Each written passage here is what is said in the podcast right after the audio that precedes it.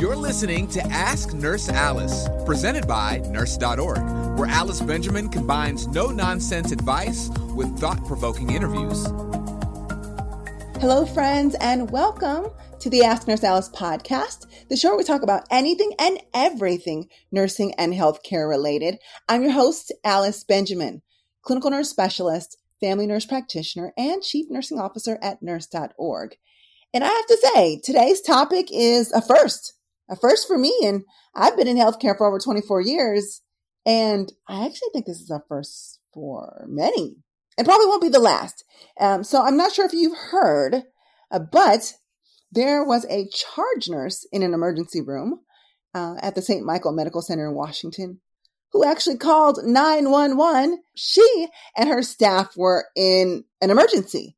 There were only five staff nurses with an ER with over 45 patients and more coming in, more coming in. Isn't that crazy? So this charge nurse was extremely concerned about safe staffing and, you know, concern of patient outcomes, how our staff was going to handle it. And so what she did was she called 911.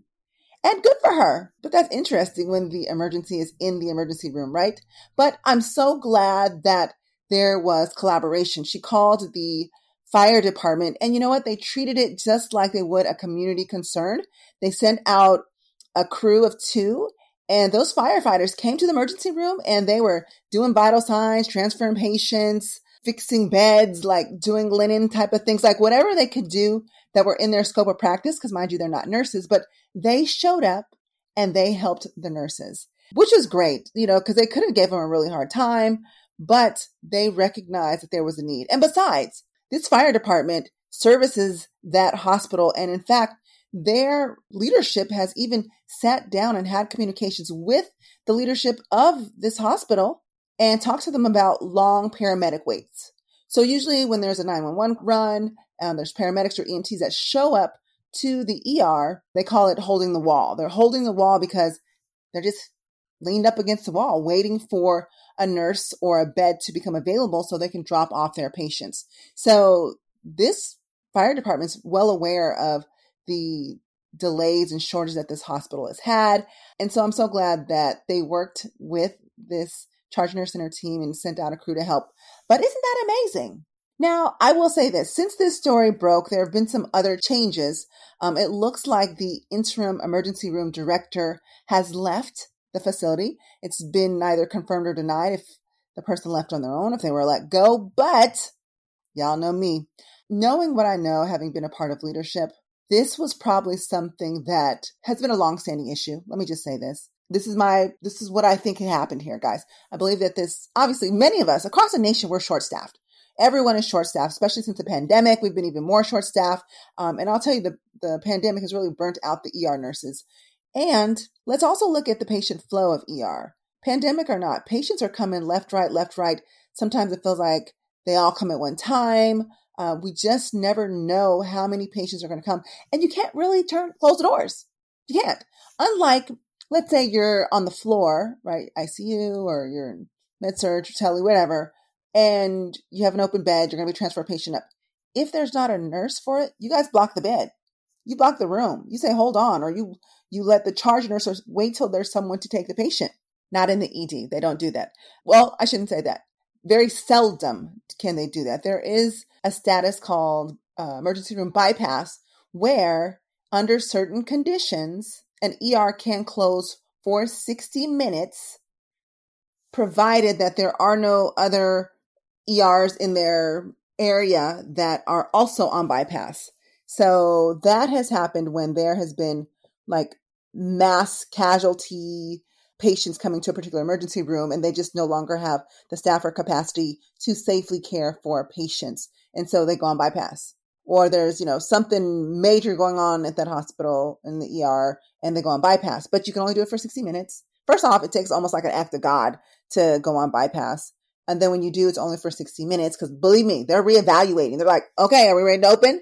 And it sucks. And I've actually worked at a hospital where we kicked, begged, and screamed to be on bypass. And we finally got it. We only got it for an hour, but listen, that was not enough. It was not enough. But anyways, back to the story. So this nurse in Washington, D.C. calls 911. Fire department comes out, sends a uh, crew of two. They help. Okay, that's great for the day.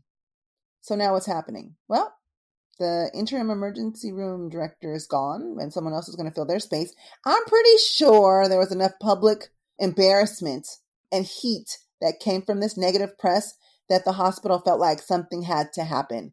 Because I'm pretty sure this was not the first time staffing has been this dire. But I also want to say that this hospital, at least the parent system, parent hospital was a saying that there was a, some type of cyber attack, some type of spyware issues with their computer, which also complicated the situation, which they're trying. I'm not to say they're trying because I don't know, guys. I'm just speculating here.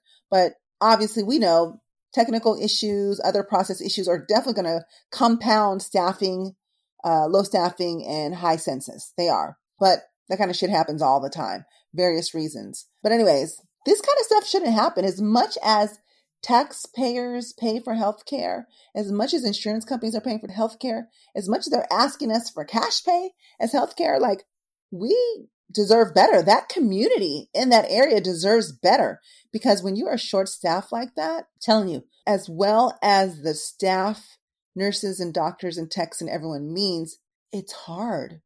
It's hard to have quality and safe healthcare. And you can't have one. You can't have quality without safety. You can't have safety without quality. And you can't have any of those if you don't have adequate staffing. You can't. So I thought that was a really interesting story and just wanted to kind of break that down uh, a little bit more. I mean, can you imagine coming to work for an organization like that? Like, I'm just saying, who wants to come to work for an organization like that? And just think of the care. Like, take me anywhere but there. My gosh. Right? But here's the twist. So many people were concerned about this staff nurse's job. They're like, oh my God, oh my God, she's going to get fired. She shouldn't have done that. And sad to say, like, we in nursing have been conditioned to be worker bees and to just do what we're told and kind of just make do, make it happen. And when we try to make it happen, we rush, we cut corners, we jerry rig shit, and we make errors and bad things happen. And as you know, as of lately, nurses you're not going to go unscathed by that, right? The criminal charges are starting to creep up on, you know, errors, medical errors and things like that. So we can't. So we really got to figure out a way to work the system and not let the system work us. So this charger is chose call 911. Now, do I think that there will be copycat instances of this? Yeah, absolutely I do.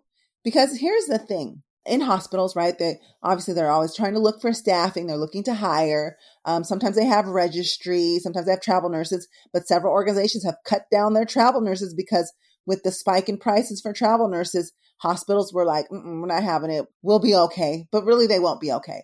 So, long story short, the hospital is going to have to invest some money some way, somehow, whether it's investing in their core staff and paying them more and doing more along the lines of recruitment and improving the work environment so they can acquire staff, or they're going to have to pay these travel nurses to come in and help, you know, patch up the band aids and the gaps in their staffing. But we really got to work on the culture there. So let's break down a few things. So this nurse, charge nurse, identified a problem, probably had her hands tied, didn't know what else to do, and was just like desperate, desperate. Let's really think about it. What ER nurse is really going to call 911? When you call 911, you're literally going to be coming to the ER if anything. But the emergency was in the emergency room. Has something like this been done? I've we've done I've done some research, and you tell me unless you know something different. This there doesn't seem to be a precedent for this. Now people are concerned about her job, like oh my gosh, the hospital's going to fire her, this and that. Actually, she should be protected under the National Whistleblower Act. When there are issues of safety and concern, and they are reported, or they are identified, or they're exposed, there is an, a law in place that prevents the whistleblower from being punished or retaliated against. So in actuality, this nurse is probably pretty well protected now, especially now that, you know, the story is out in the world, which would lead me to believe that's probably why the interim ER director is gone. Hate to say it, guys. Somebody's going to take the fall. Somebody's going to take this L. And the hospital wasn't going to take the L. They knew they couldn't fire the staff nurse. They weren't going to dare penalize the other four nurses that were there working with her. Um, so ER director got to go. Sad to say, but when you're in leadership, when you are in leadership, those are the problems you are hired to identify and to solve. Now, I'm not saying that you can solve these things overnight, not necessarily, but you are responsible for showing action, progress, that you are looking to remedy this. And I don't know the details. That could have, it could have been something that has been longstanding and maybe the complaints and these issues were falling on deaf ears and no, no, nothing was being done. That could be the case. Or it could be the case that something was being done, but wasn't enough. Wasn't enough before it hit the front page of everybody's newspaper. And so to look as if they are taking action to remedy it, somebody had to take a fall. There had to be a fall guy, and it sucks. That's the sucky part of being in leadership, guys. But that's the those are the problems that you adopt. And you know what's interesting is I've thought of like, you know what, Alice, do you want to be an ER manager? Do you want to be a director? Mm-mm, no, you could keep it. Not for me, just because of all of the issues, and especially since COVID. And let me say this because I've worked a lot of areas, ER, ICU, and all of these things. I actually love working in the ER. I love the unpredictability of it. It's like I like staying on my toes. I like the different learning opportunities. I like being able to, for the most part, being able to take anything that comes my way. Right? ICU, you can say the same thing about that, but you're not going to catch. By the time they get to ICU, they're already intubated, they're already sedated, they're already on pressors, they're already like ER's kind of started it, and then we've you know shipped them off to the unit. So you're li- literally going to get someone in some of their most rawest forms and need to stabilize them and get them to the area in which they're going to be best suited or taken care of. So the emergency room, you're seeing people literally. I've seen people walking with knives in their back.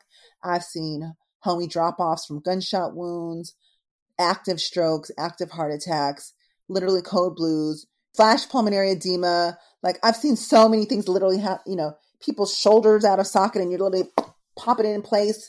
We're doing all of these kind of, you know, conscious sedation procedures in the ER, like suturing, you know, this is when they're all bloody and everything's a mess and you're trying to make clear of it. So can you imagine 45 patients to be seen?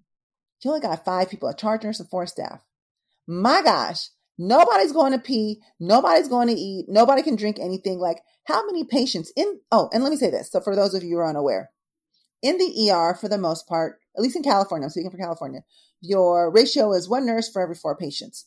And these should be, you know, general patients that aren't too sick. I mean, obviously they're having some type of urgent issue that needs to be addressed or taken care of, right?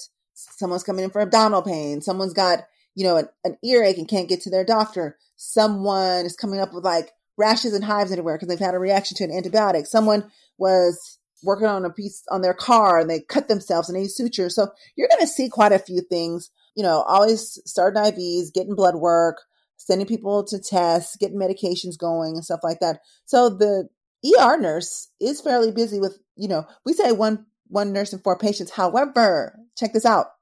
Patient's going to get seen, they're going to get treated, they're going to get discharged, and as soon as they leave, I mean, as soon as they leave, because in the ERs that I've worked at, ain't no housekeeping coming to clean the room. Person leaves, I got to wipe down everything, make the bed, you know, refill some supplies, and boom, the next patient is already in the bed. And you know why? Didn't take too long because they were waiting in the waiting room. Waiting room was full. Like, can you imagine that? So I would say as an ER nurse, you can literally, although the ratio they'll say is one to four, you could literally see up to, I guess in a 12 hour shift. I don't know what's the most I've seen. I'm going to make something up. About 20, 24 patients or so, at least probably. And that's not to mention the other patients that you help take care of in the emergency room because your, you know, your buddies are covering stuff like that. And then staffing in the ER is a little fluid because sometimes you'll have four patients, but oh my gosh, my got two patients are septic intubate, just intubated. One's about probably going to code. Okay, then my ratio changes. So I might just have two patients and someone else has to cover the other ones. It's like all of these things. But I'll just tell you this: we don't hold beds. We don't block beds in the ER. Mm-mm. Then people are coming. Matter of fact, we put chairs in the hallways. People will be in beds, they will be in chairs, they will be in gurneys in the hallway. And it's just, then you got like your fast track area. Listen, you got to stay on your toes. So kudos to the ER nurses, definitely for sure. But we got to figure out something better, guys. We got to figure out something about the staffing, how we're going to do this. And I think one thing we're guilty of is we care. We care too damn much sometimes. And I love that we care, right? That's why we're in the profession. We want to do our best and we're just going to make it happen. We're going to make it work. We don't know how it's going to work, but we're going to make it work. We are engineers, we are creators. We can jerry rig equipment if we don't have all the supplies that we need. We're, is going to make it happen. And sometimes when we do that, we rush or we will somewhat deviate out of protocol. Um, even if we don't recognize that it's compromising safety, it might be compromising safety.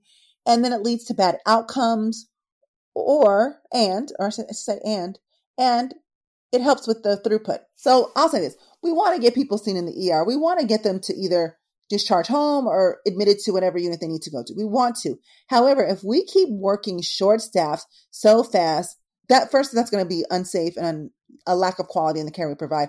But it's also going to demonstrate to the leadership and staffing that, oh, they got it. They got it. They don't need any help. Um, you know, they, they rise to the occasion. This is what they want to do. Give you a pizza party, say thank you, and thank you for rising up to the occasion. We knew you could do it. We believed in you. I don't need you to believe in me. I need you to give me some staffing. That's what I need. I'm gonna need you to give me some staffing, and you can shove that pizza where you know what, where the sun don't shine, because I'm gonna need some staffing.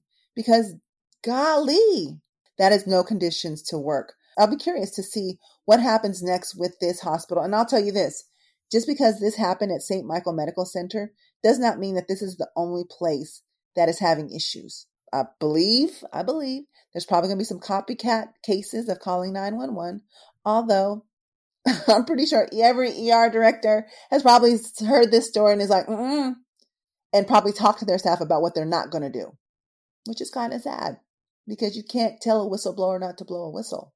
Can't do it. I'm gonna need to see some actions. I'm gonna need to see an action plan. I need to know what y'all are doing. And I need the not just staff, also, not just hospital staff, but we need the community.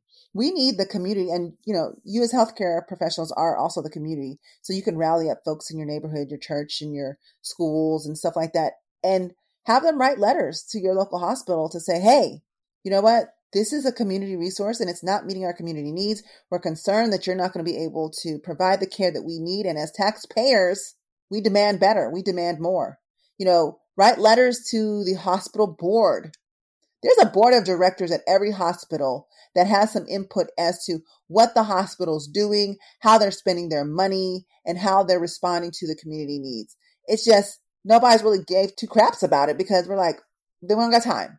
But when we find ourselves in situations like this, we need to get creative, as listeners did in calling 911. Listen, and I don't care if everybody gets the same letter and they just leave the, the name part blank and everyone prints out the same letter and signs their name. But they need to write a letter. They need to send an email. They need to, to the hospital leadership as well as the hospital board. Hospital board members are elected community officials who do not work for the hospital that are, that help govern business of the hospital. We got to get involved. We also maybe, you know, your local mayor or city councilman, let them know, hey, I went to the ER and it was an eight hour wait and this is impossible. Now, mind you, there'll be ebbs and flows in the ability of an ER to uh, how quickly they can move. Because I'll say this ER is also not a place where we do first come, first serve. It is a place where we generally use an index, ESI, and we triage people from one to five. One means urgent. If we don't see you right away, you have the potential to die. Versus five is like you need very minimal resources to take care of your issue, right? And you probably don't even know need to go into the back in actually a room. We probably can see and triage, do whatever needs to be done, give you whatever medication or whatever quickly, and then send you out your way. So we triage people, right? So if you come in and you have, oh, I stubbed my toe and if my toe is swollen, I don't know, it's swollen and you, you feel like it's broke because it's painful, you can't walk on it, whatever. But for the most part, you're breathing, heartbeat's okay, you know, everything else is fine, it's just your toe hurts. Versus someone who comes in who's actively having a heart attack or actively having a stroke, even if you were there three hours before them, they're going to be seen before you. That's just the nature of the beast. It's an emergency room. It's a place that is for emergencies. This is not, although people who don't have healthcare insurance will sometimes use this as a revolving door and as their primary services because they don't have any other services. Because we can't turn anyone away, also. Everyone in the emergency room, every facility that receives any type of federal dollars for funding cannot. There is, uh, it's called EMTALA. So if you don't work in the emergency room, you may not be familiar with it. It's the Emergency Medical Treatment and Labor Act. We have a duty in the emergency room for everyone who presents. We must assess them and make sure that they are stabilized before we discharge, transfer, or refer you to your primary care provider. we are obligated to see you. So we're obligated to see everyone. We triage people and based on the urgency of your medical need, then we will see you in that order. And that can still lead to long waits. And just imagine this at that particular hospital, you could have had some really, really sick patients come in that needed to be seen urgently, right? They're the ESI emergency triage scale, which is emergency severity index. They could have been real high. They, for all we know, there could have been five heart attacks coming in. Well, you only got five staff nurses, so I don't know what y'all gonna do. I really don't know what you're gonna do. So that is absurd. It's unsafe. It's uncalled for. And I really want to encourage you, even if you don't work in Washington, if you want to write that that hospital leadership a letter or their board, hospital board, a letter, I would encourage you to do so. I think we should. I mean, as healthcare providers, as nurses, we should care for one another, even if it's not happening in our own state, because it's just a matter of time. It's just a matter of time before it happens to you. So, you know, I wanted to kind of dissect that story a little bit, but more importantly, I want to hear, know what you think because, you know, some people say, oh, that was stupid. That was a waste of resources. You know, 911 should, could have been used for something else. But you guys, it actually was pretty clever because if you're at your ends wit, you've, there's no other, there's no staffing. There's no PRN staffing. There's no hospital floats. There's no travel nurses coming to your rescue. The hospital won't allow you to go on bypass. So you gotta, you, gotta keep your doors open and you, you got patients that you already have to see. They're really sick. You're short staff. Your staff nurses can't get a break. I mean, I'm sure there was, I mean, if you only got five nurses, I don't know how many doctors you got, probably one or two. I don't know. But like, you can't do too much. That is an emergency. That hospital is literally unsafe. For real. That's really unsafe. I wouldn't even want to be there or work there. And so when we see situations like this, it's so important that we speak up. Um, and this kind of brings me along the lines of the nurse.org a State of Nursing 2022 survey. Issues like this, we want to hear about them. We want to know what you feel, what you think about what's going on in nursing today. We did one last year. We compiled all the data. We shared it. We did a report. You know, again, it was in the kind of the midst of COVID. So I'm not sure how many people, many of y'all read it, but I'm not sure you knew what to do with the information. But guys, we're going to be doing this survey again. The State of Nursing Survey 2022. Please fill it out. We're going to take all of your experiences, all your comments, all your opinions, your thoughts, your feelings, all of those things. We're going to collect and quantify that data. We're going to put it in a nice report. We're going to give you some bullet points. So if you ever need to go toe to toe, head to head with a CEO, any type of leadership, you have data and statistics that are meaningful for you as a nurse from the largest nursing outlet on the planet. So I want to encourage you to do that. And then also, you know, let us know what you think at nurse.org. Send us your comments, leave a rating or review email me at nursealice at nurse.org and let us know what you think about what's happening with this case. And if you've been in a similar situation, would love to know about it. Yeah, because this is getting scary, guys. It's getting really scary. It's getting close to home. Okay. It's getting really close to home. And so I'm Nurse Alice. You know, I love talking to you. This was a little bit of a shorter story, but one that I think we're going to be talking about for a while. So let me know what you think. Share this podcast with your friend, your classmate, someone in your neighborhood. And let me say this this story really impacts a lot of people. It really does because even if you're not a nurse or a healthcare provider, as a healthcare consumer, and listen, about two in every five Americans will visit the ER each year. So this is going to impact you, whether you're a kid, an adult, a teenager, doesn't matter whether you're from a SNF, whether you're from home, whether you're from wherever, doesn't matter. This has the potential to affect everyone.